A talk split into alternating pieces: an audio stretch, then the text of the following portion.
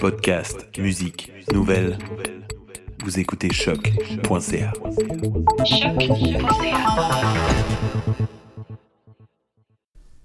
Recherche et création, c'est deux termes qu'on connaît bien séparément. Mais qu'en est-il lorsqu'on les réunit dans un contexte académique? Produire de la connaissance par et à travers les pratiques artistiques et créatives, c'est ce que propose la recherche-création. Bienvenue dans l'univers de REC, le magazine radiophonique qui vous entraîne dans les coulisses de projets créatifs éclatés qui participent à redéfinir notre rapport à la recherche universitaire. Au programme pour ce premier épisode, les arts vivants et la technologie. Et c'est parti.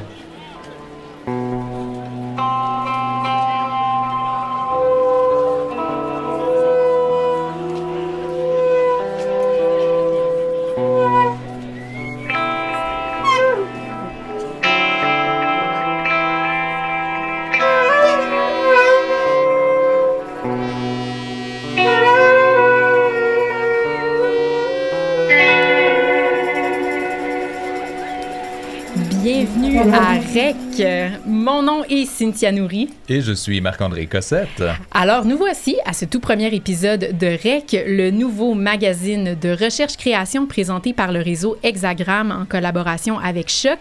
Et au cours de cette série, on vous fera découvrir des chercheurs-créateurs qui brisent les limites des disciplines artistiques et qui créent un discours et de la connaissance à travers la création et leurs œuvres.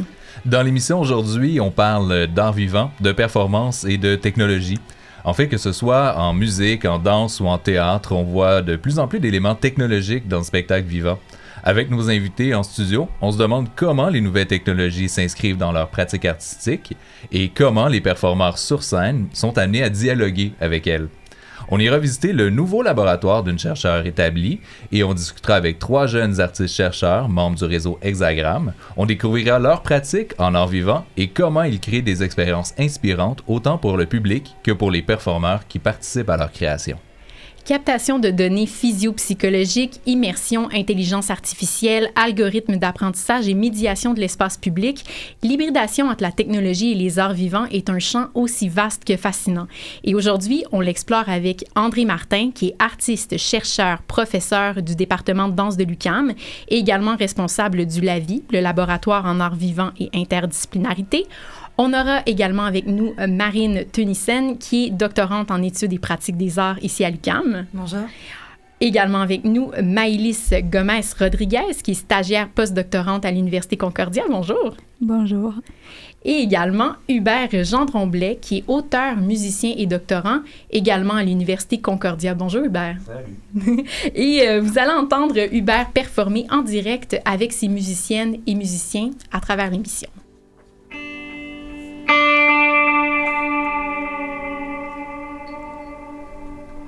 Pour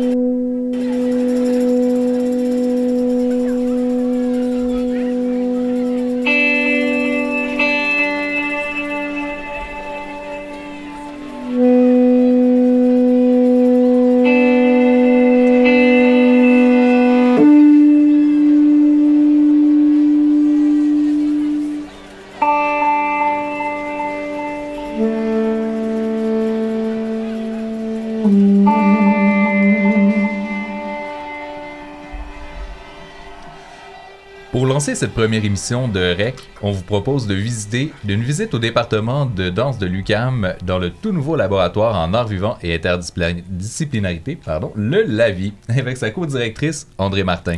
Oui, André Martin qui est présentement en processus de création pour un spectacle qui sera présenté en mai et elle va nous parler de ce qui rend ce laboratoire unique au Canada.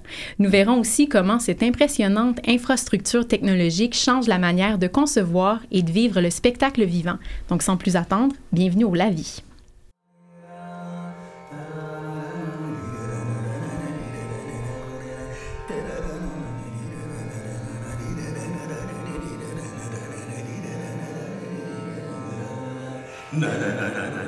Je m'appelle André Martin, je suis professeur, chercheur, créateur ici à l'UCAM au département de danse.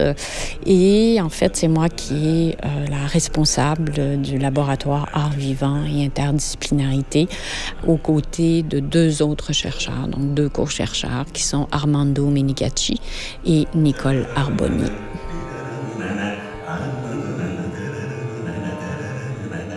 D'abord, on est dans un building dédié à la danse, qui est le pavillon, euh, pavillon de la danse, en fait, de l'UQAM, où on a euh, créé un dispositif à géométrie variable dont les bases sont une boîte blanche, puis euh, une boîte noire, donc la fameuse black box.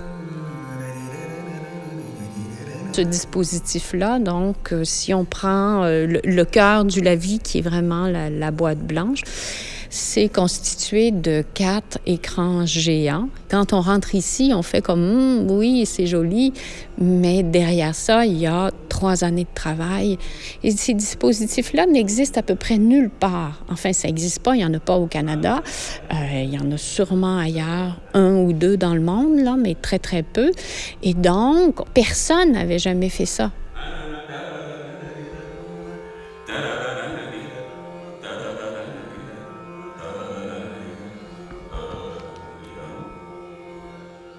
Ah, le son, c'est énorme. C'est énorme comment ça joue dans l'immersion. C'est fou ce qu'on a installé.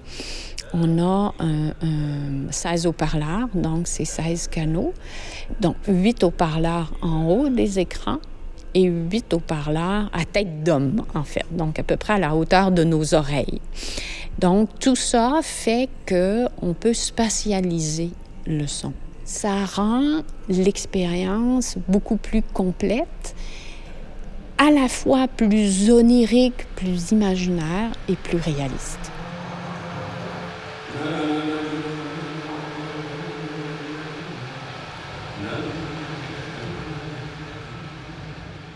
L'idée de construire un espace comme le La Vie, c'était pas seulement d'avoir un dispositif immersif, mais c'était surtout en fait, de pouvoir faire de la prise de données en situation écologique. On a, on a, notre gros serveur qui permet de faire de la prise de données quantitatives, entre autres psychophysiologiques, mais on pourrait éventuellement penser à des prises de données euh, neuropsychologiques, par exemple, en temps réel, en situation de représentation. Et ça, c'est la spécificité de la vie. Ça, ça n'existe pas nulle part ailleurs.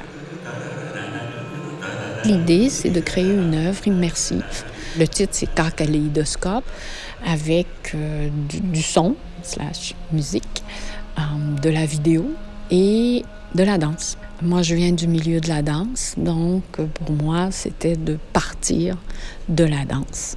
Et après, c'est de mesurer les effets de, euh, de cette œuvre-là chez le spectateur.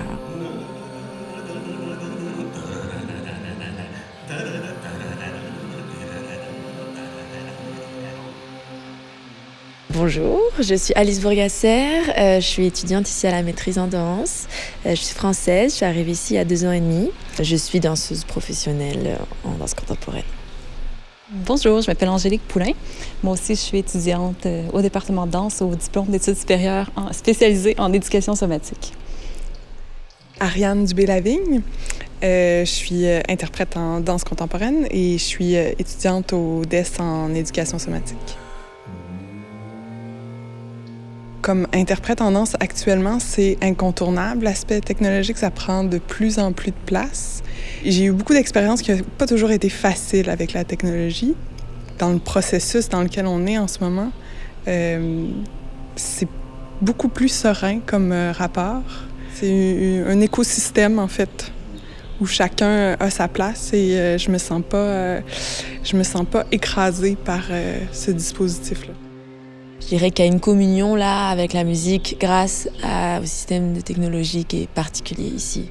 C'est vrai qu'au départ, ça semblait comme un espace un peu euh, impossible à, à, tout investir. Puis en plus, avec, avec les images, ça, ça vient éclater en fait les écrans euh, qui, qui, semblent mettre une limite. Il y a comme plus de limite en fait avec euh, les images. Fait que c'est un beau défi pour la présence en tout cas, là, puis pour, pour la danse de venir habiter tout ça.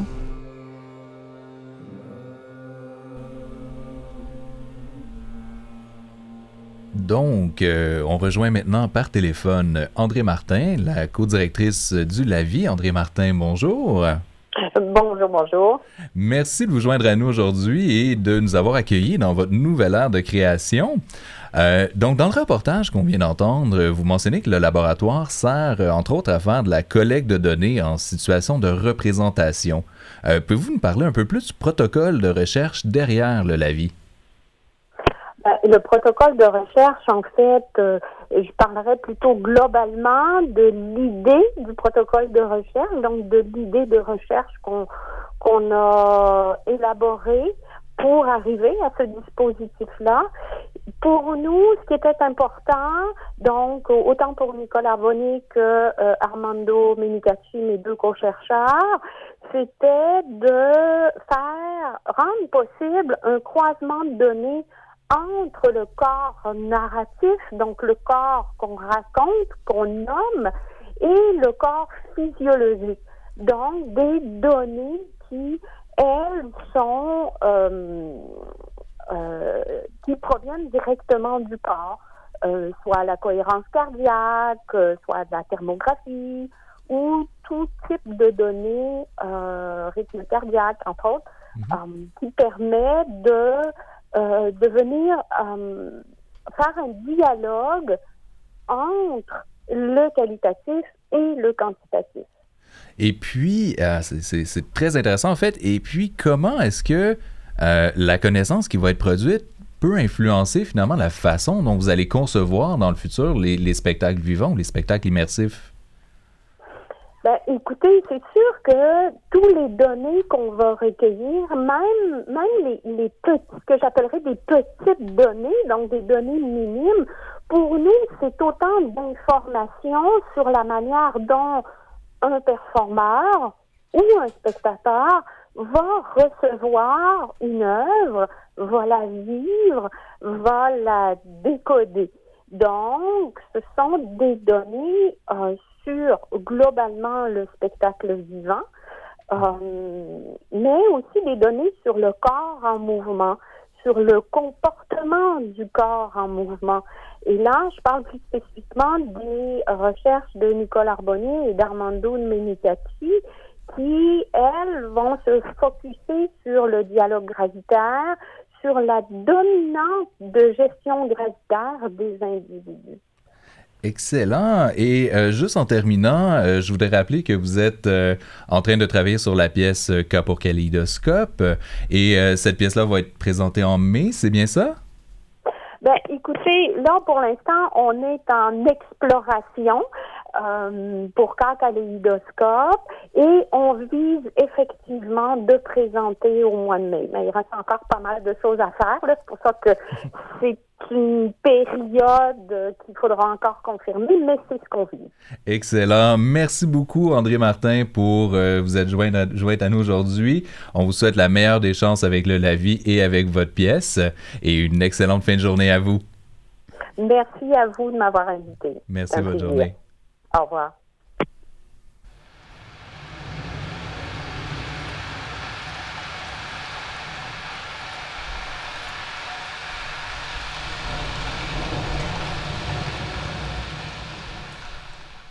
un imaginaire commun avant de commencer? Un mot, une texture, une quelque chose? Euh, Et faut-il titrer les cœurs Ça pourrait être une expérience intéressante de donner des titres aux cœurs. là, avec ce que vous avez dit, moi j'ai noté une errance multidimensionnelle.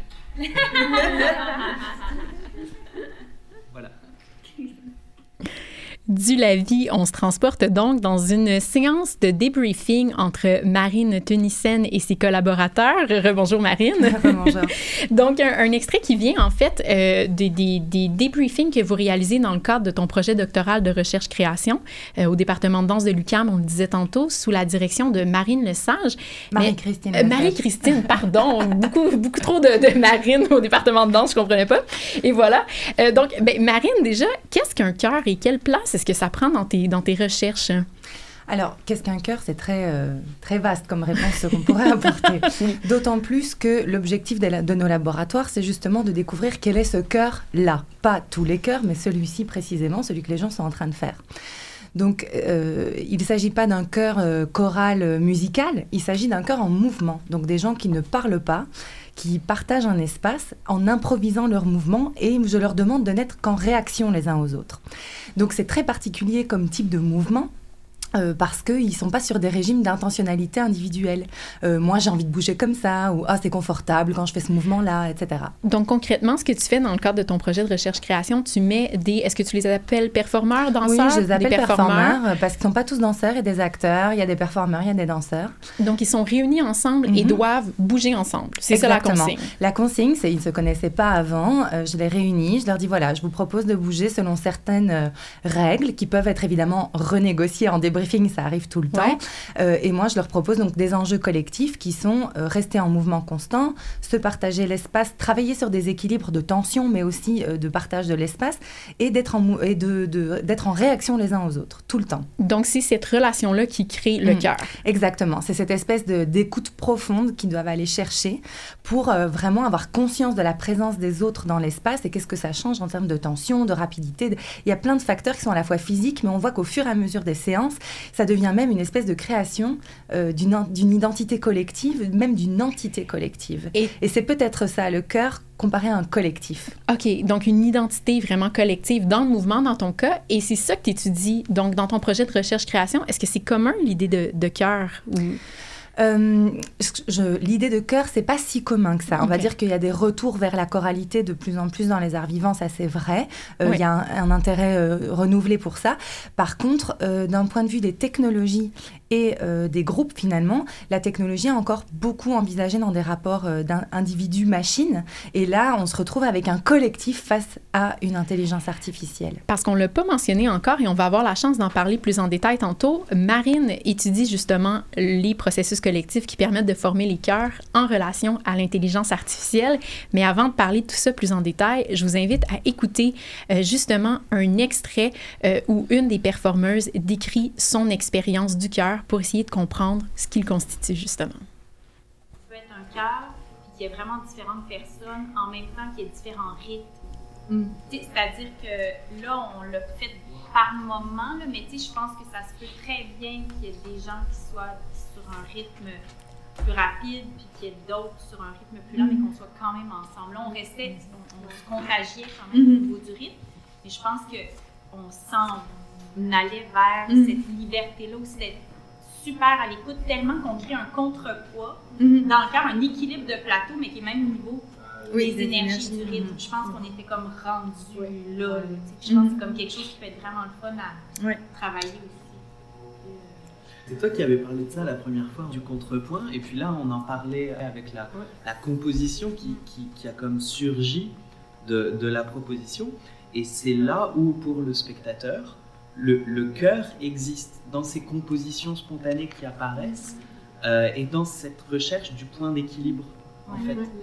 Parce que quand vous êtes tous ensemble, ben vous êtes tous ensemble, c'est un cœur, c'est un plaisir de ne pas voir d'où vient l'énergie, le, le, le, d'où vient l'élément perturbateur initial qui va provoquer la contagion. Quand on ne le voit pas, c'est magique, parce que là, on a une sensation d'autonomie du cœur. Euh, qui, est, qui, est, fascinante à, à, contempler. Et aussi, quand ces compositions spontanées, elles se, elles se créent, euh, ben, ça se déploie. Et c'est mmh. magnifique aussi. Donc, euh, Marine, ce qui est intéressant, c'est en fait, dans ton projet, il y a cette idée-là de performeurs qui sont appelés à improviser ensemble euh, à travers un chœur, des spectateurs éventuellement qui vont pouvoir voir ces improvisations-là et sentir cette idée-là d'une cohésion qui est en train de se créer entre les membres, mais aussi le recours à l'intelligence artificielle pour permettre de visualiser à quelque part ces processus-là qui autrement seraient invisibles, c'est ça? Oui, bah déjà, euh, dans l'extrait, on entendait dans la première partie, elle parle de plein de rythmes différents. Et ça veut dire qu'un chœur, c'est pas euh, une homogénéisation des individus Mhm. en un collectif. Et donc, tout ce travail sur ces tensions-là, sur ces écarts, finalement, on va dire qu'on les appelle des qualités de relation dans notre travail.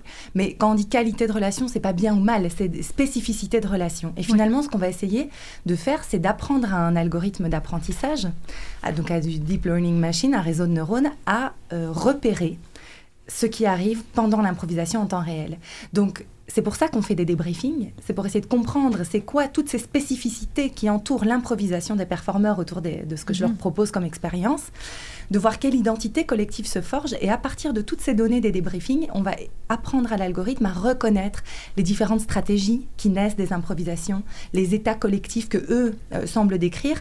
Donc si tu veux, si vous voulez, il n'y a jamais de de jugement dans ce que disent les performeurs, mais c'est ça qui va être entraîné. On va entraîner l'algorithme avec du sensible finalement, Mhm. à reconnaître ces choses-là et à en proposer une interprétation en temps réel.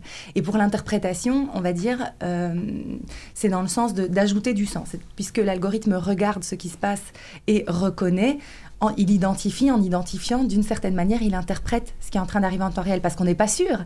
Est-ce qu'il va se tromper? Est-ce que ça va être correct? Etc. Est-ce qu'il va trouver des choses qu'on n'avait pas prévues? C'est possible aussi. Et donc, c'est là aussi toute une possibilité de travailler avec une intelligence artificielle.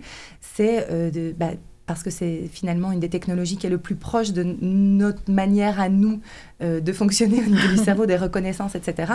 Et c'est de dire bah, qu'est-ce qu'elle va reconnaître aussi à un moment donné, cette, cette intelligence? Puis justement, ça implique euh, d'entraîner cet algorithme-là. D'ailleurs, tu travailles pas seul dans ton projet. En Pas plus des, performeurs, euh, tu collabores avec Raphaël Delis pour la création de visuels, Maxime Romain pour les environnements sonores et Moussa Ab, euh, Abdenbi, Abdenbi, voilà, pardon, qui est mathé- mathématicien et qui entraîne l'algorithme. Et là, on va écouter justement un extrait de Moussa qui tente de traduire l'expérience vers des données qui peuvent servir à entraîner ce réseau de neurones. Moi, j'ai des questions. Euh, je vais vous expliquer un peu pourquoi je vais poser ces questions. En fait, pour entraîner l'algorithme, on doit lui donner des paramètres de décision. Par exemple, euh, si tout le monde bouge vite, si tout le monde est lent, euh, si, les, si les performeurs se rapprochent. Donc, il y a certains critères, il va y en avoir beaucoup, pour l'aider à apprendre et à décider, à détecter plus tard. Donc il y aura des critères beaucoup plus physiques, mettons. Si vous êtes tous proches et vous bougez rapidement, c'est qu'il y a forcément une certaine harmonie et vice-versa parfois. Euh, Qu'est-ce qui vous aide à décider du prochain mouvement à faire? Est-ce que c'est en regardant les autres ou est-ce que c'est plus personnel ou est-ce que c'est un mélange des deux? Ou est-ce que vous vous concentrez plutôt sur l'espace? Il y a de l'espace à remplir et donc je vais aller par là parce qu'il faut équilibrer. C'est quoi, c'est quoi vos critères en fait? À quel point, mettons d'une échelle de 1 à 10, les règles et les consignes que Marie m'a données Oh, ça va, j'ai- j'aime les chiffres, d'accord? J'adore les chiffres. Euh, mettons de 1 à 10 ou 1, vous vous en foutiez complètement. 10, vous étiez vraiment euh, respectueux. De 1 à 10, à quel point les consignes de Marine et ses règles par rapport au cœur vous ont influencé? Ok, ça c'est une question. Est-ce que le temps qui passe, la fatigue, est-ce que ça vous a aidé à, à- est-ce que ça a fait rapprocher le cœur? Est-ce que vous voyez plus le cœur dans la lenteur ou dans une vitesse ou un peu des deux? Est-ce que vous avez une sensation de choralité, par exemple, de, vraiment que le cœur est ensemble quand c'est plus lent? Est-ce que c'est plus prégnant que quand c'est rapide? Ce que je veux, c'est que si vous bougiez rapidement au départ, est-ce qu'il y a plus de chances d'avoir un cœur après? Parce que vous serez un peu plus fatigué et qu'il y a plus de chances d'avoir un cœur ou vice-versa où ça n'a aucune influence. Marine, c'était magnifique parce que tu riais aussi en studio au moment de réécouter l'extrait. En, terminant, ce, ce que j'en comprends, c'est que c'est pas évident de traduire une expérience vraiment corporelle vers euh, des, chiffres, des mathématiques. Non seulement c'est pas évident, mais en plus, euh, dans, euh, dans l'interdisciplinarité comme ça, avec deux domaines qui n'ont pas énormément de champs de, qui se rencontrent, si on veut, on voit aussi qu'il y a des logiques, il y a des manières de réfléchir les choses qui sont très différentes. Mm-hmm. Et là où des performeurs disent, ah, disent, ah moi je je me sentais très connectée avec le groupe à tel moment. Pour Moussa, qui est mathématicien, c'est ça ne veut rien dire. Alors c'est quoi se sentir connecté Et donc pour lui, il arrive avec des critères comme ça, on le voit dans, l'extrait, on l'entend. On sait, mais sur une échelle de 1 à 10, comment est-ce que tu décides que tu vas aller à gauche ou à droite? Qu'est-ce qui fait que... Et, et, c'est là qu'on voit à quel point, en fait, aussi le fait de travailler d'une manière interdisciplinaire et donc euh, avec un, un algorithme d'apprentissage influe sur notre propre euh, questionnement du cœur. Mhm.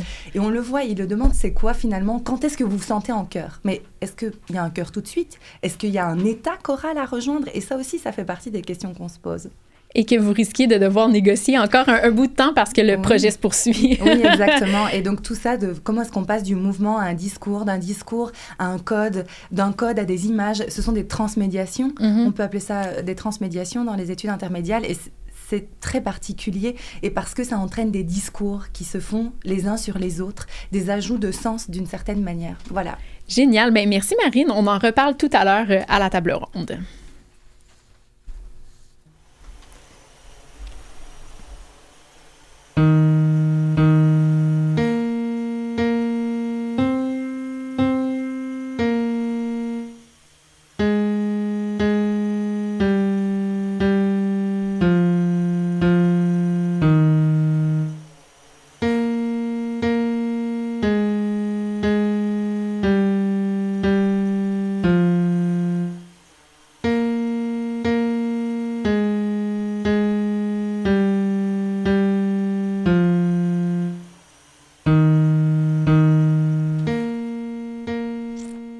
Ce qu'on vient d'entendre, c'est un extrait du travail de Maëlys Gomez-Rodriguez, qui est avec nous en studio. Bonjour Maëlys. Bonjour.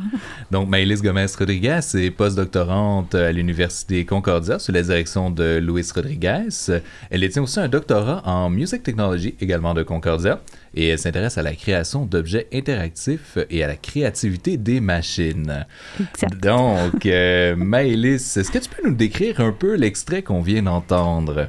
Euh, en fait, ça, c'était une première expérience où on avait euh, un musicien qui jouait euh, Twinkle Twinkle Little Star. Donc, un musicien. et, là, le drone, il, il suivait. donc, on a mappé les notes par rapport au, au, pitch. Donc, une note grave, ça, ça signifiait que le drone descendait et une note haute, il, il allait plus haut. Donc, comme on n'a pas de visuel à la radio, euh, ce qu'on peut voir dans ton travail, c'est finalement un, drone volant, donc euh, ce qu'on appelle en, comme un quadcopter, comme disent les Chinois. Oui, oui, oui. Euh, donc, et, concrètement, donc le musicien joue des notes et le drone réagit. C'est Exact, oui. Euh, là, c'était le Twinkle Twinkle, mais l'idée euh, de base, c'est d'avoir une plateforme où euh, on pourrait avoir des musiciens qui viennent et qui interagissent avec des drones en temps réel. Donc, de la même façon qu'il a reconnu les pitchs de Twinkle Twinkle, on peut juste arriver, jouer n'importe quelle musique ou séquence de notes et puis il va réagir. Et est-ce qu'on peut s'attendre à ce que le drone réponde? Oui, ça c'est la deuxième partie euh, du projet. Donc c'est sur ça que je travaille en ce moment. C'est euh, aussi avec euh, l'apprentissage machine. Ah. Donc l'idée c'est que le drone soit plus qu'un follower, donc et qui a aussi une qui soit capable de proposer lui aussi des notes. Donc l'idée ça serait de faire une espèce d'improvisation entre un musicien humain et euh, des machines volantes euh, en groupe. Et, euh, et d'ouvrir cette plateforme à des gens qui veulent, qui s'intéressent à ce genre de, de dialogue. Ben, on va justement aller entendre un extrait d'une interaction musicale, euh, justement, où euh, le système que tu as créé répond de façon autonome à des notes qui lui sont envoyées. Donc, on va, la- on va aller écouter ça.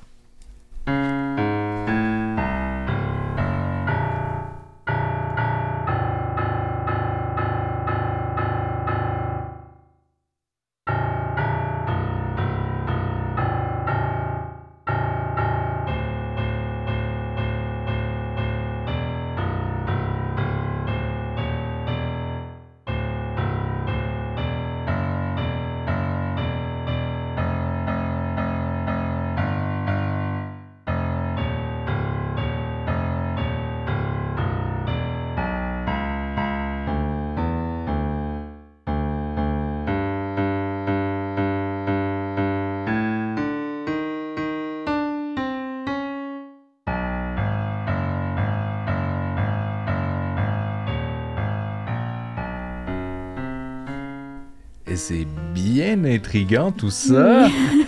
Maëlys, euh, tu utilises donc l'intelligence artificielle pour faire en sorte que l'algorithme réponde. Euh, Est-ce que tu peux nous décrire un peu ton processus d'entraînement de l'algorithme? Euh, oui, donc en fait, on a parti un peu de l'idée de, de comment on apprend les enfants à avoir une espèce de créativité musicale. Et là, on a décidé de prendre des, musiques euh, qui, utilisent euh, euh, une échelle pentatonique. Donc, à la fois d'avoir sept notes de do à do, il y en a cinq. Et que c'est une échelle qui est beaucoup utilisée en jazz et tout ce qui est musique improvisée. Et donc là, j'ai récupéré beaucoup, beaucoup des scores de MIDI. Et, là, j'ai construit un modèle où la, la machine va essayer d'apprendre c'est quoi les, les, les séquences, euh, les, les patterns qui existent entre les notes.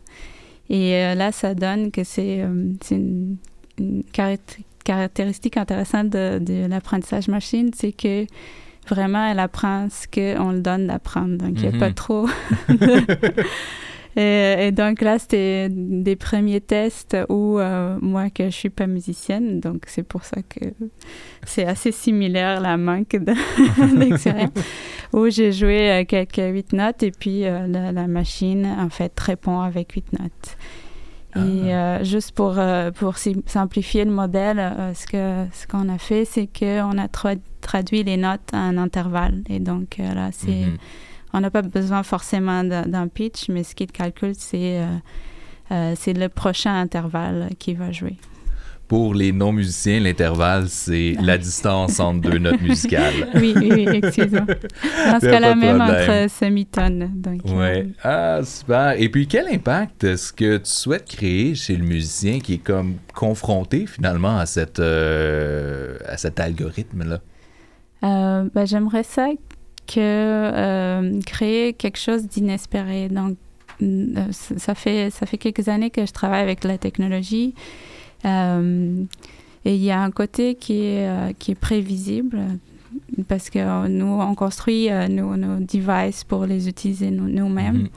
Et j'aimerais ça euh, que la machine ait un, un rôle euh, plus indépendant, si tu veux, qui, qui elle aussi puisse apporter quelque chose qui est nouveau et, et mettre euh, le musicien ou le performeur dans, dans une, euh, un, un espace où il où il où il n'est pas euh, il n'est pas tranquillement euh, il sait il, sait pas à quoi s'attendre et donc là ça va jouer aussi euh, avec euh, avec ce- sa, sa réponse à lui donc Ah, c'est vraiment intéressant. Puis juste en terminant, c'est quoi le rôle en fait du, drone, de l'aspect visuel du drone? Parce qu'il y a quand même quelque chose de très visuel dans le fait de voir le drone se promener dans l'espace. Et, quel impact, en fait, quelle importance ça a dans ton projet? Euh, ben, là, les drones, en fait, c'était euh, parce que ça, c'est un partenariat avec euh, une, compagnie de, de jouets à Montréal qui fait les drones. Et donc, l'idée, c'était tout le temps de faire quelque chose avec les drones qui puisse être intéressant pour, pour euh, les, les- les enfants, en fait. Et, mais là, comme j'avais une expérience un peu euh, de la, technologie musicale, euh, j'ai un peu poussé pour avoir euh, quelque chose de plus artistique. Et, mais l'idée, ce serait, ce serait d'avoir un espace où des musiciens dans ce cas-là, mais peut-être d'autres performeurs puissent venir pour, pour créer avec des machines. Super. Ben, merci beaucoup, Maëlys Gomez-Rodriguez. Euh, pour ceux qui voudraient en savoir plus sur ton travail, euh, ils peuvent visiter ton site web, euh, le maëlysgr.com. On va mettre le lien sur la page de l'émission. merci. Merci beaucoup.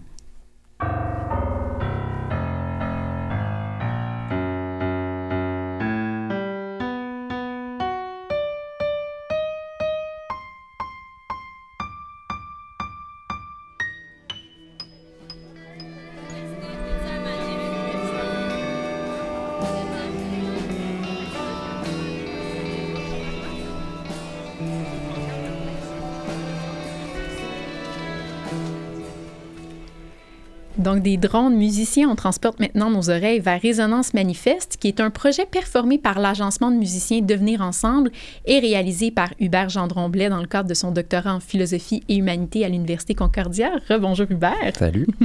Donc, l'extrait qu'on vient d'entendre est tiré d'une performance qui avait lieu en février dans le cadre de euh, Suoni Paril Popolo.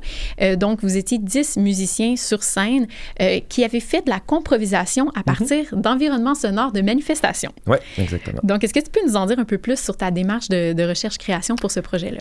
Oui, mais en fait, euh, j'essaie de, comprendre comment le son et la musique contribuent euh, euh, aux, communautés affectives, des communautés que je définirais rapidement, justement, qui sont vraiment dans l'événement, qui ne sont pas basées sur une identité partagée, mais qui, vraiment vont lier les êtres qui vivent quelque chose d'intense, si je peux le, le, formuler rapidement. Et puis, dans le fond, c'est d'essayer de voir un peu en montant un ensemble de musiciens, musiciennes, euh, de travailler en, en, comprovisation où ces sons-là, finalement, donc des sons de, de, manifestation, des sons ambiants, vont venir orienter le jeu des musiciens et musiciennes. C'est toute une réflexion un peu sur le collectif, comment les sons contribuent au collectif, mais après ça aussi en cours de route, tout ce travail-là sur la perception collective du son, ça permet aussi de réfléchir à savoir comment le son euh, nous renseigne justement sur aussi les dynamiques euh, collectives euh, du commun et ainsi de suite. Mm-hmm. Puis justement, c'est quoi la comprovisation en fait? comment ça fonctionne une partition sonore pour les musiciens qui doivent composer justement à partir de ça? Bien, le principe de la, comprovisation de manière étroite, c'est un mélange entre la composition et l'improvisation. Après, moi, je m'inspire euh, de la définition euh, qu'en fait euh, Sandeep Bhagwati, qui est justement professeur mm-hmm. à Concordia en musique. Et puis pour lui, dans le fond, c'est que la comprovisation, c'est que la performance va reposer sur une série d'indications mm. que les musiciens et musiciennes vont devoir suivre pour s'orienter à travers ça. On peut parler de règles virtuelles ou de, de, contraintes un peu qui vont permettre l'entrée en relation. L'idée, c'est simplement d'aller chercher la meilleure qualité musicale possible, c'est d'essayer de, euh, de contrer un peu les limites de la composition et de l'improvisation. On pourrait rentrer dans, les détails après, mais c'est deux notions qui sont très connotées dans l'histoire musicale. Donc, c'est d'essayer de créer un peu de, de nouveaux mélange entre ces deux notions-là pour aller chercher justement une meilleure interaction dans l'improvisation. Hmm. Puis aujourd'hui, justement, vous allez euh, nous présenter deux mouvements en studio. Est-ce que tu mhm. peux nous les contextualiser un peu? De quelle manifestation ça vient, ces sons-là? Qu'est-ce qu'on entend? Euh, oui, en fait, ben, c'est que euh, j'ai travaillé avec... Euh, le projet provient d'un processus d'enquête sonore que j'ai fait pendant des années, donc de me promener justement mm. avec un enregistreur dans les manifestations. Ce que j'ai essayé de faire, c'est pas de reproduire une manifestation en particulier, mais d'aller chercher des moments, des mm. états affectifs un peu que je pouvais sentir. Donc le premier mouvement, euh, en fait celui qu'on va entendre, qu'on va performer, s'appelle Imminence de l'affrontement. Donc ça parle vraiment de ces, ces, moments dans les manifestations autonomes, par exemple, souvent on, on peut penser aux manifestations de soir en 2012, où avant qu'il y ait un affrontement avec la police, euh, il y a justement euh, une espèce de silence qui se place sur la manifestation, comme si, bon là, les pacifistes sont partis, les enfants sont partis, on le sait que tout à coup, ça va péter, et tout à coup, il y a comme un peu une légère suspension. Et puis de là, on va passer à l'autre mouvement qui s'appelle euh, Attaque-Répression. Les titres sont pas très poétiques pour l'instant, ils ont surtout servi à orienter les musiciens et musiciennes, on va travailler ça. Attaque-Répression, ben, malheureusement, il fallait en mettre dans les manifestations autonomes à Montréal, c'est un passage obligé. Donc vous allez voir la section des percussions qui va rentrer de manière assez frappante Super, je t'invite à aller euh, t'installer pour la, performance. On aura la chance plus tard dans l'émission de vous faire entendre un autre extrait du spectacle de février avec euh, l'ensemble complet. Mais aujourd'hui, nous avons la chance de recevoir une fraction du Devenir ensemble en studio pour une performance en direct. Euh, donc en compagnie d'Andrea Mercier au saxophone ténor et de Paul Zacharivan à la guitare électrique. Revoici Hubert Gendron-Blais et le Devenir ensemble avec un extrait de Résonance manifeste. Et je vous invite à fermer les yeux peut-être un, un moment dans votre écoute pour justement euh, prendre part à ces communautés affectives.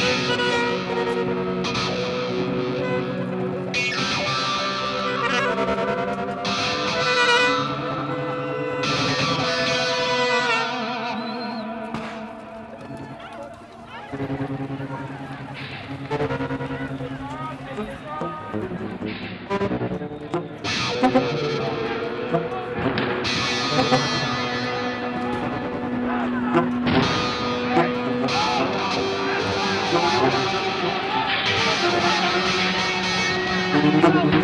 you.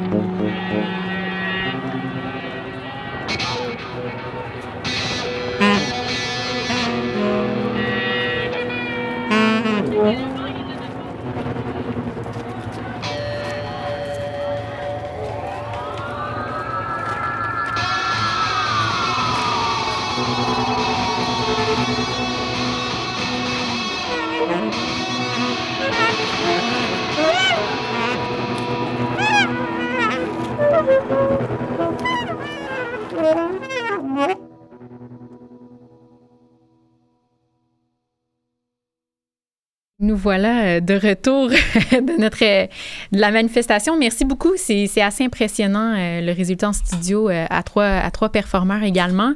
donc, chers auditeurs et auditrices, maintenant que vous en connaissez comme nous un peu plus sur les pratiques de recherche-création de Marine Tunissen, Maëlys Gomez-Rodriguez et Hubert Gendron-Blais, c'est maintenant le moment de réunir tout ce beau monde le temps d'une table ronde.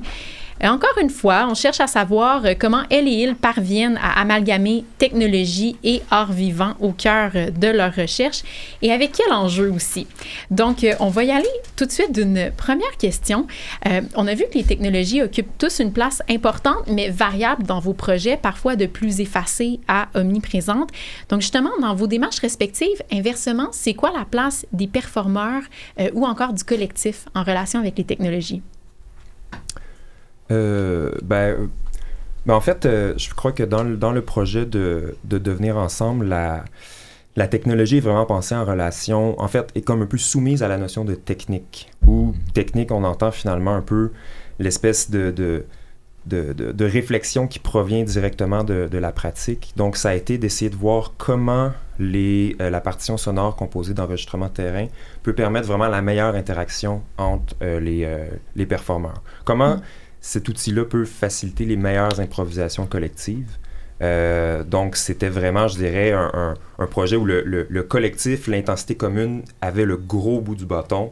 Et puis ensuite, les outils technologiques sont venus pêle-mêle pour aider l'interaction. Je pense que c'est peut-être un petit peu différent par rapport à ce qu'on a entendu plus tôt. Mais c'est ça, Marine, toi aussi, tu travailles avec le collectif. Est-ce que c'est similaire, ton, ton, ton approche? Euh, alors, bon, déjà, je pense qu'à ce stade, c'est encore très difficile de dire quelle place, par exemple, à l'intelligence artificielle par rapport aux performeurs. Parce qu'on est encore en cours d'élaboration, on est encore en train d'éduquer cet algorithme, finalement. Puis tant qu'on ne va pas confronter euh, les performeurs à ces résultats d'algorithme, ce qui va passer aussi par les formes qu'on qu'on va créer et les sons, eh bien, euh, tant qu'on n'a pas cette espèce de fin de loop euh, de biofeedback, c'est difficile de savoir quelle influence ça va avoir sur les performeurs par rapport à leur improvisation, par exemple. Puis une autre chose, peut-être aussi particulière, c'est que dans ce cas-ci, vu qu'on s'interroge sur Qu'est-ce qu'on est en train de créer comme discours autour du collectif à travers le travail improvisé du cœur, mais aussi comme expérience du collectif avec l'intelligence artificielle? Il y a aussi la question de comment l'intelligence artificielle contribue ou non euh, bah, contribue. Je pense qu'elle y contribue parce que déjà elle est utilisée, donc c'est comme elle est là, donc elle y contribue à cette espèce d'individuation collective, on pourrait dire ça. C'est-à-dire comment est-ce que euh, le fait de travailler avec ces technologies implique une perception, une réflexion spécifique sur le collectif. Mm-hmm. Donc il y a un échange qui n'est pas, qui pour moi fait que cet algorithme n'est pas simplement un outil il est aussi ce qui va constituer l'expérience, mais aussi ce qui peut-être va contribuer à développer cette idée de collectif. Est-ce que c'est quelque chose qui te rejoint dans ton, dans ton travail? Euh, oui, oui, oui. Euh, bah, en gros, euh, j'aimerais ça que les, les, deux puissent avoir un, un, poids plus ou moins similaire, mais je suis d'accord avec Marina. C'est je suis en train d'entraîner l'algorithme, donc euh, je ne sais pas trop qu'est-ce que ça va donner du côté euh, du musicien. Euh, moi, personnellement, j'aimerais que, que, ça génère des, des, nouvelles choses qui, éventuellement, avec un autre musicien qui a les mêmes histoires, qui part d'un même contexte, qui, a appris les mêmes types de dialogues, que ça génère des choses qui sont assez différentes, mais c'est sûr qu'on ne peut pas euh, exclure euh, le rôle de, de, de, la technologie. Genre, je, dans mon travail, je pense qu'idéalement, ils seront les deux au même, euh, au même patamar, si, si on veut. Au même niveau dans ton cas, oui. Est-ce qu'il y a des enjeux éthiques qui viennent dans le fait justement de travailler cette relation-là, bon, appelons-la humain-machine, qui, rentre en compte dans votre travail? Mais en fait, je pense que l'utilisation d'une technologie en tant que telle est euh, c'est tout le temps un rapport, euh, un rapport éthique. On ne peut jamais extraire l'utilisation d'une technologie d'un rapport de force, d'un contexte. Qu'est-ce que c'est justement les technologies de surveillance, de répression, euh, ou aussi comment on peut s'en servir pour avoir plus de pouvoir sur la situation? Je vois des grands chemins de tête autour de la table. C'est partagé comme, comme opinion? en tous les cas, déjà quand c'est dans un rapport individu-machine, je pense qu'il y a plein de questions à se hum. poser qui sont éthiques, mais qui sont aussi de l'ordre plus poétique finalement, de quelle, espèce de prolongement de l'humain devient la machine. Il y a plein de questions autour du désir aussi euh, de, du corps-machine, mais euh, dans un cadre de collectif, et euh, par exemple dans mon expérience, on capte les mouvements des performeurs. J'essaie de ne pas appareiller les corps justement pour mm. impliquer une espèce d'autorité en moins sur leur propre corps, mais déjà on, capture des flux vidéo qu'on donne à l'algorithme. Et ça, ça, sera, ça ressemble ça pourrait être une forme de critique aussi de la vidéosurveillance, etc. Mais là où on en fait quelque chose finalement, je pense que travailler avec des technologies, c'est se les réapproprier. Et quand on se les réapproprie, euh, ça pose plein d'enjeux éthiques, mais ça pose aussi euh, une sorte de, prise de position qui est que tant qu'on les laisse euh, extérieures à nous, extérieures au champ de la création et qu'on les questionne pas dans d'autres rapports que ce pourquoi elles sont faites, ben, on les laisse agir sur nous sans nous agir avec elles. Mhm. Et là, je pense que l'enjeu éthique, c'est ça aussi, c'est qu'est-ce qu'on va en faire et quel discours ça crée d'utiliser des technologies sur ce qu'on aurait fait sans elles, euh, éventuellement. Oui. Dans ton cas, tu es peut-être celle, Maëlys, qui a les technologies les plus visibles dans le projet. Oui, oui, oui. Ouais, c'est assez évident, euh, le, rôle, mais je suis d'accord. En fait, je pense que l'éthique, ça va être un des gros questions sur l'intelligence artificielle et la façon euh, comment, on, l'utilise, comme, euh, comme on capte des données des gens. Et euh, je, pense que les arts ont un rôle vraiment, vraiment important de, sensibiliser un peu la population, si tu veux, parce que là, ça passe comme un divertissement, un jouet, et, à la fin, ils ont toutes les données, et puis on sait pas vraiment comment, comment ça s'est utilisé, cette information-là. Mm-hmm. Pense une chose qui est intéressante avec euh, tout le monde autour de la table, c'est cette idée-là de détournement un peu de la technologie. Mhm. Donc, Marine, euh, tu utilises des, des, flux vidéo euh, infrarouges, si je me trompe pas? Oui, exact, oui. À ce stade c'était ceux-là qu'on avait priorisé en tout cas. On va revoir, mais, mais oui, oui c'est ça, c'était des caméras de surveillance, vraiment. Exact. Alors que Maëlys, Maëlys utilise des drones qui sont à la base un jouet fait et, et, non pour des, des euh, des raisons artistiques. Et, et puis, ben, euh, Hubert, euh, les, les, les, enregistrements de, de, manifestations, etc. Donc, il y, y a, cette idée-là commune de détournement mm-hmm. de la technologie en ce sens-là, c'est ça, l'AI, c'en est une technologie qui est très à la mode en ce moment. Là, vous êtes deux à mobiliser pour vos projets. Marc-André, également, tu mhm. utilises euh, l'intelligence artificielle dans ton travail. Mhm. Comment ça devient un nouveau terrain de jeu, ça, euh, pour, pour les artistes? Est-ce que c'est quelque chose qui vous aide? Est-ce que c'est limitant? Pour, enfin, une des raisons pour moi d'utiliser euh, l'intelligence artificielle au-delà des possibilités, qui sont de ne pas tout coder en disant ça, ça va être comme ça, ça, ça va être comme ça, ça, ça va être comme ça, mais de laisser beaucoup plus de part justement à l'improvisation, au flux, etc. Même si c'est limité quand même. Je veux mhm. dire, euh, la machine, elle va apprendre ce qu'on lui aura appris à apprendre, donc euh, ça reste limité. Mais on va dire qu'il y a un flux un peu plus, un flow un peu plus libre quand même autour de ça. L'autre chose, et ça, je pense que c'est quelque chose de quand même important avec les, les intelligences artificielles en particulier, c'est la notion de contingence. D'une certaine manière, j'ai l'impression dans des projets qui utilisent de, l'intelligence artificielle, il y a une espèce de, de, chose où l'artiste va gommer d'une certaine manière sa propre contingence. Pas l'effacer complètement, c'est impossible, il y a toujours une influence sur le travail. Mais en utilisant des technologies, finalement, c'est les technologies qui vont créer du discours à sa place. Euh, ou à travers la, la, technologie qui va créer du discours ou du sens ou du, de l'esthétique, etc. Et donc il y a une forme de retrait de sa propre contingence pour laisser la contingence de l'événement, de la machine aussi, faire, euh, faire quelque chose. Donc c'est laisser de la place à une autre contingence. J'ai l'impression qu'il y a quelque chose de cet ordre-là pour ma part, mais c'est quelque chose que j'ai l'impression d'observer aussi. Oui, ouais, de mon bord, c'était euh, c'était un peu ça. C'est pas, c'est de créer une relation que c'était pas codé à la base, mais que euh, il y aurait un peu de place. Donc, j'ai pris l'intelligence artificielle pour pouvoir donner un, côté un peu plus créatif à la machine, si tu veux. Après, mm. c'est c'est ce que j'avais dit et que Marina aussi dit. elle apprend ce qu'on ce qu'on veut qu'elle apprenne, en fait.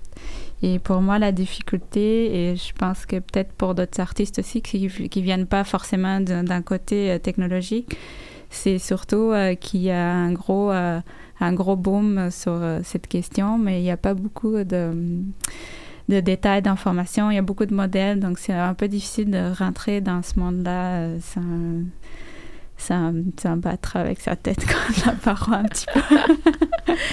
Hubert, tu n'utilises pas l'intelligence artificielle, mais quand même, toi, ton approche est assez englobante. Quand tu, Marine parlait d'essayer de s'extraire un peu euh, avec les technologies. De ton côté, tu es dans autre chose. Tout est toujours lié. Oui, ben, je fais le pari qu'on n'a pas besoin des technologies pour rejoindre l'événement, pour plonger mm. dans la contingence. C'est dans le fond de demander aux musiciens, musiciennes, centrez-vous sur une perception qui va vous, collective, qui va vous sortir de vous-même où les sons, les, bruits ambiants, de, matériel, un peu comme vous avez entendu, des fois de sources humaines, mais des fois aussi de juste des bruits de pas sur le gravier ou quoi que ce soit, va être considéré comme euh, un musicien ou une musicienne de plein droit. Donc, hmm. qu'est-ce, comment on fait pour sortir un peu C'est une perspective d'écologie sonore. Euh, c'est tout un courant hmm. assez présent en musique contemporaine et tout. Je pense qu'après ça, la la question, c'est tout un espèce de biais, c'est-à-dire c'est aussi une posture éthique, le choix de ne pas utiliser ces technologies-là euh, aussi poussées. C'est aussi une espèce de parti pris, on parle des arts vivants, un parti pris aussi pour la vie, qui à mon avis pourra jamais être capté, codé, qui pourra jamais, cette part-là d'insaisissable, euh, j'essaie d'en partir pour faire quelque chose et euh, on va tourner ensemble collectivement, mais de limiter le plus possible un peu cette espèce de, de, stratification qui va peut-être venir, OK, on va analyser euh, avec euh, des, des, algorithmes qu'est-ce qui se passe entre des gens. Mais c'est des démarches qui sont différentes. Ouais. Mais en fait, assez pour, pour, revenir sur ce que tu viens de dire, je, je pense que d'une manière assez drôle, on est proche mhm. parce que justement, en, travaillant avec cet algorithme, il y a une forme de, de, test aussi des limites. Hmm. Et donc, euh, c'est pas forcément un parti pris qui va pour euh, la technologie. Et le, la manière dont on appréhende le cœur en improvisation est assez proche finalement hmm. de. On parle d'état collectif, etc. Donc, euh, au final, je pense que l'usage des technologies, pour moi, il est aussi une espèce de manière de réfléchir à la création de savoir, mmh. euh, dans le sens où c'est pas des choses qui existent en dehors de nous, mais que c'est des discours qu'on construit, mais que les machines construisent avec nous aujourd'hui aussi. Mmh. Et donc c'est plus de tester ces différentes couches qui viennent s'ajouter pour donner euh, un événement, une expérience, mais c'est aussi plein de manières de le lire et qui ne sont, on multiplie les points de vue dans le fond. Mmh. Mais il euh, n'y a pas, il a pas l'idée. Enfin, je pense que le cœur, il, existe sans les technologies. il n'a pas besoin des technologies pour exister. L'intérêt pour moi, c'est en tant qu'écrivain de plateau, si on veut, ou metteur en scène, de, de, créer une espèce de narratif morcelé à partir de l'expérience physique, ce que les gens en disent, et ce que la machine va en, en, comprendre et va mmh. transmettre. Mmh. Ouais, je serais intéressée à savoir si la machine voit les mêmes euh, types de relations que les, les gens, en fait, ou vice-versa. Ben, ça va venir euh, d'un énorme travail de transcodage, si on veut, de, de, transmédiation que je vais devoir opérer entre qu'est-ce que je vois, qu'est-ce que les performeurs disent qu'ils vivent, qu'est-ce que je peux observer sur les vidéos que les performeurs ont dit qu'ils vivaient. Puis il y a quelque chose du regard de l'initié aussi qui est lié à ça, mm. euh, du fait d'appartenir à une communauté euh, de savoir et de pratique. Oui. Puis dernière question, on a parlé beaucoup dans l'émission, bon, de, de, vos démarches, quand même de la relation aussi entre le performeur et cette technologie-là. Mais qu'en est-il pour les spectateurs? Qu'est-ce que vous espérez que l'intégration des technologies dans votre démarche va apporter à leur expérience?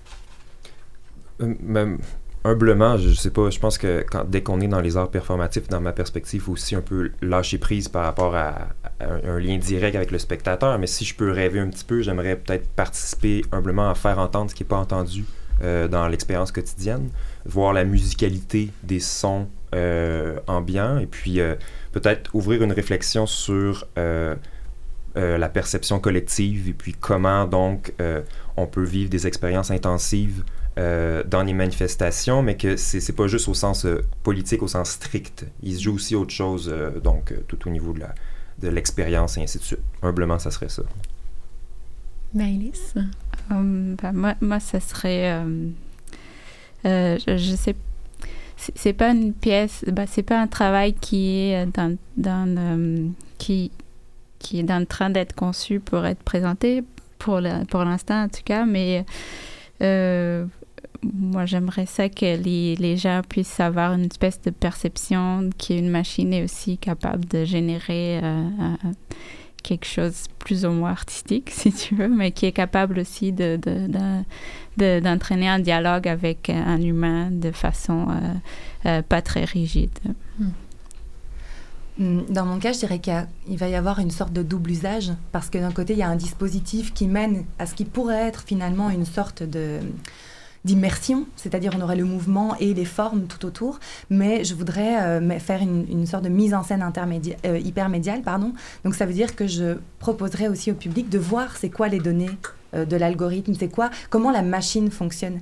Et montrer comment la machine fonctionne, c'est montrer comment l'ensemble du processus itératif nous mène à aujourd'hui l'événement qu'on vit ensemble. Donc c'est multiplier les points de vue c'est à la fois une sorte de vulgarisation des technologies d'une certaine manière et de comment elles fonctionnent, et en même temps, euh, finalement, c'est un peu une mise en scène de la recherche-création. Mhm. Mais merci beaucoup à tous les trois pour votre contribution à cette table ronde. Et justement, si vous avez euh, envie d'en savoir davantage sur les projets de nos invités, on va rajouter euh, de l'information sur notre site web rec.hexagram.ca.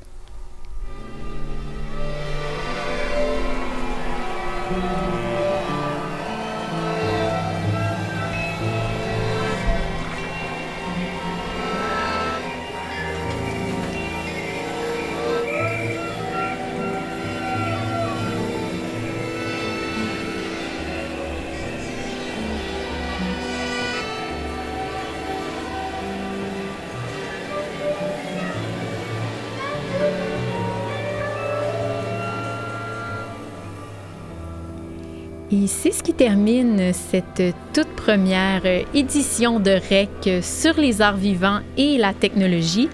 Et nous invitons à écouter les autres épisodes de la série sur choc.ca ou votre plateforme de balado-diffusion préférée. On vous invite aussi à visiter le rec.hexagram.ca si vous souhaitez poursuivre votre exploration de la recherche-création et accéder à, du contenu web exclusif. En terminant, on souhaite remercier à nouveau nos invités, donc André Martin, jointe plus tôt dans l'émission, Marine Tenissen, Maëlys Gomez-Rodriguez, ainsi que Hubert Gendron-Blais et les musiciens du Devenir Ensemble, Andrea Mercier et Paul Zacarivan. Soulignons également la contribution de Jean-Baptiste Demouy à la technique et à la mise en onde, choc.ca, tout spécialement Paul Charpentier et William Morer, ainsi que le réseau international de recherche création en arts médiatiques, design, technologie et culture numérique, Hexagram. Nous sommes Cynthia Nourri et Marc-André Cossette. Et merci d'avoir été des nôtres. On se voit très bientôt pour une nouvelle incursion dans l'univers de la recherche-création avec REC.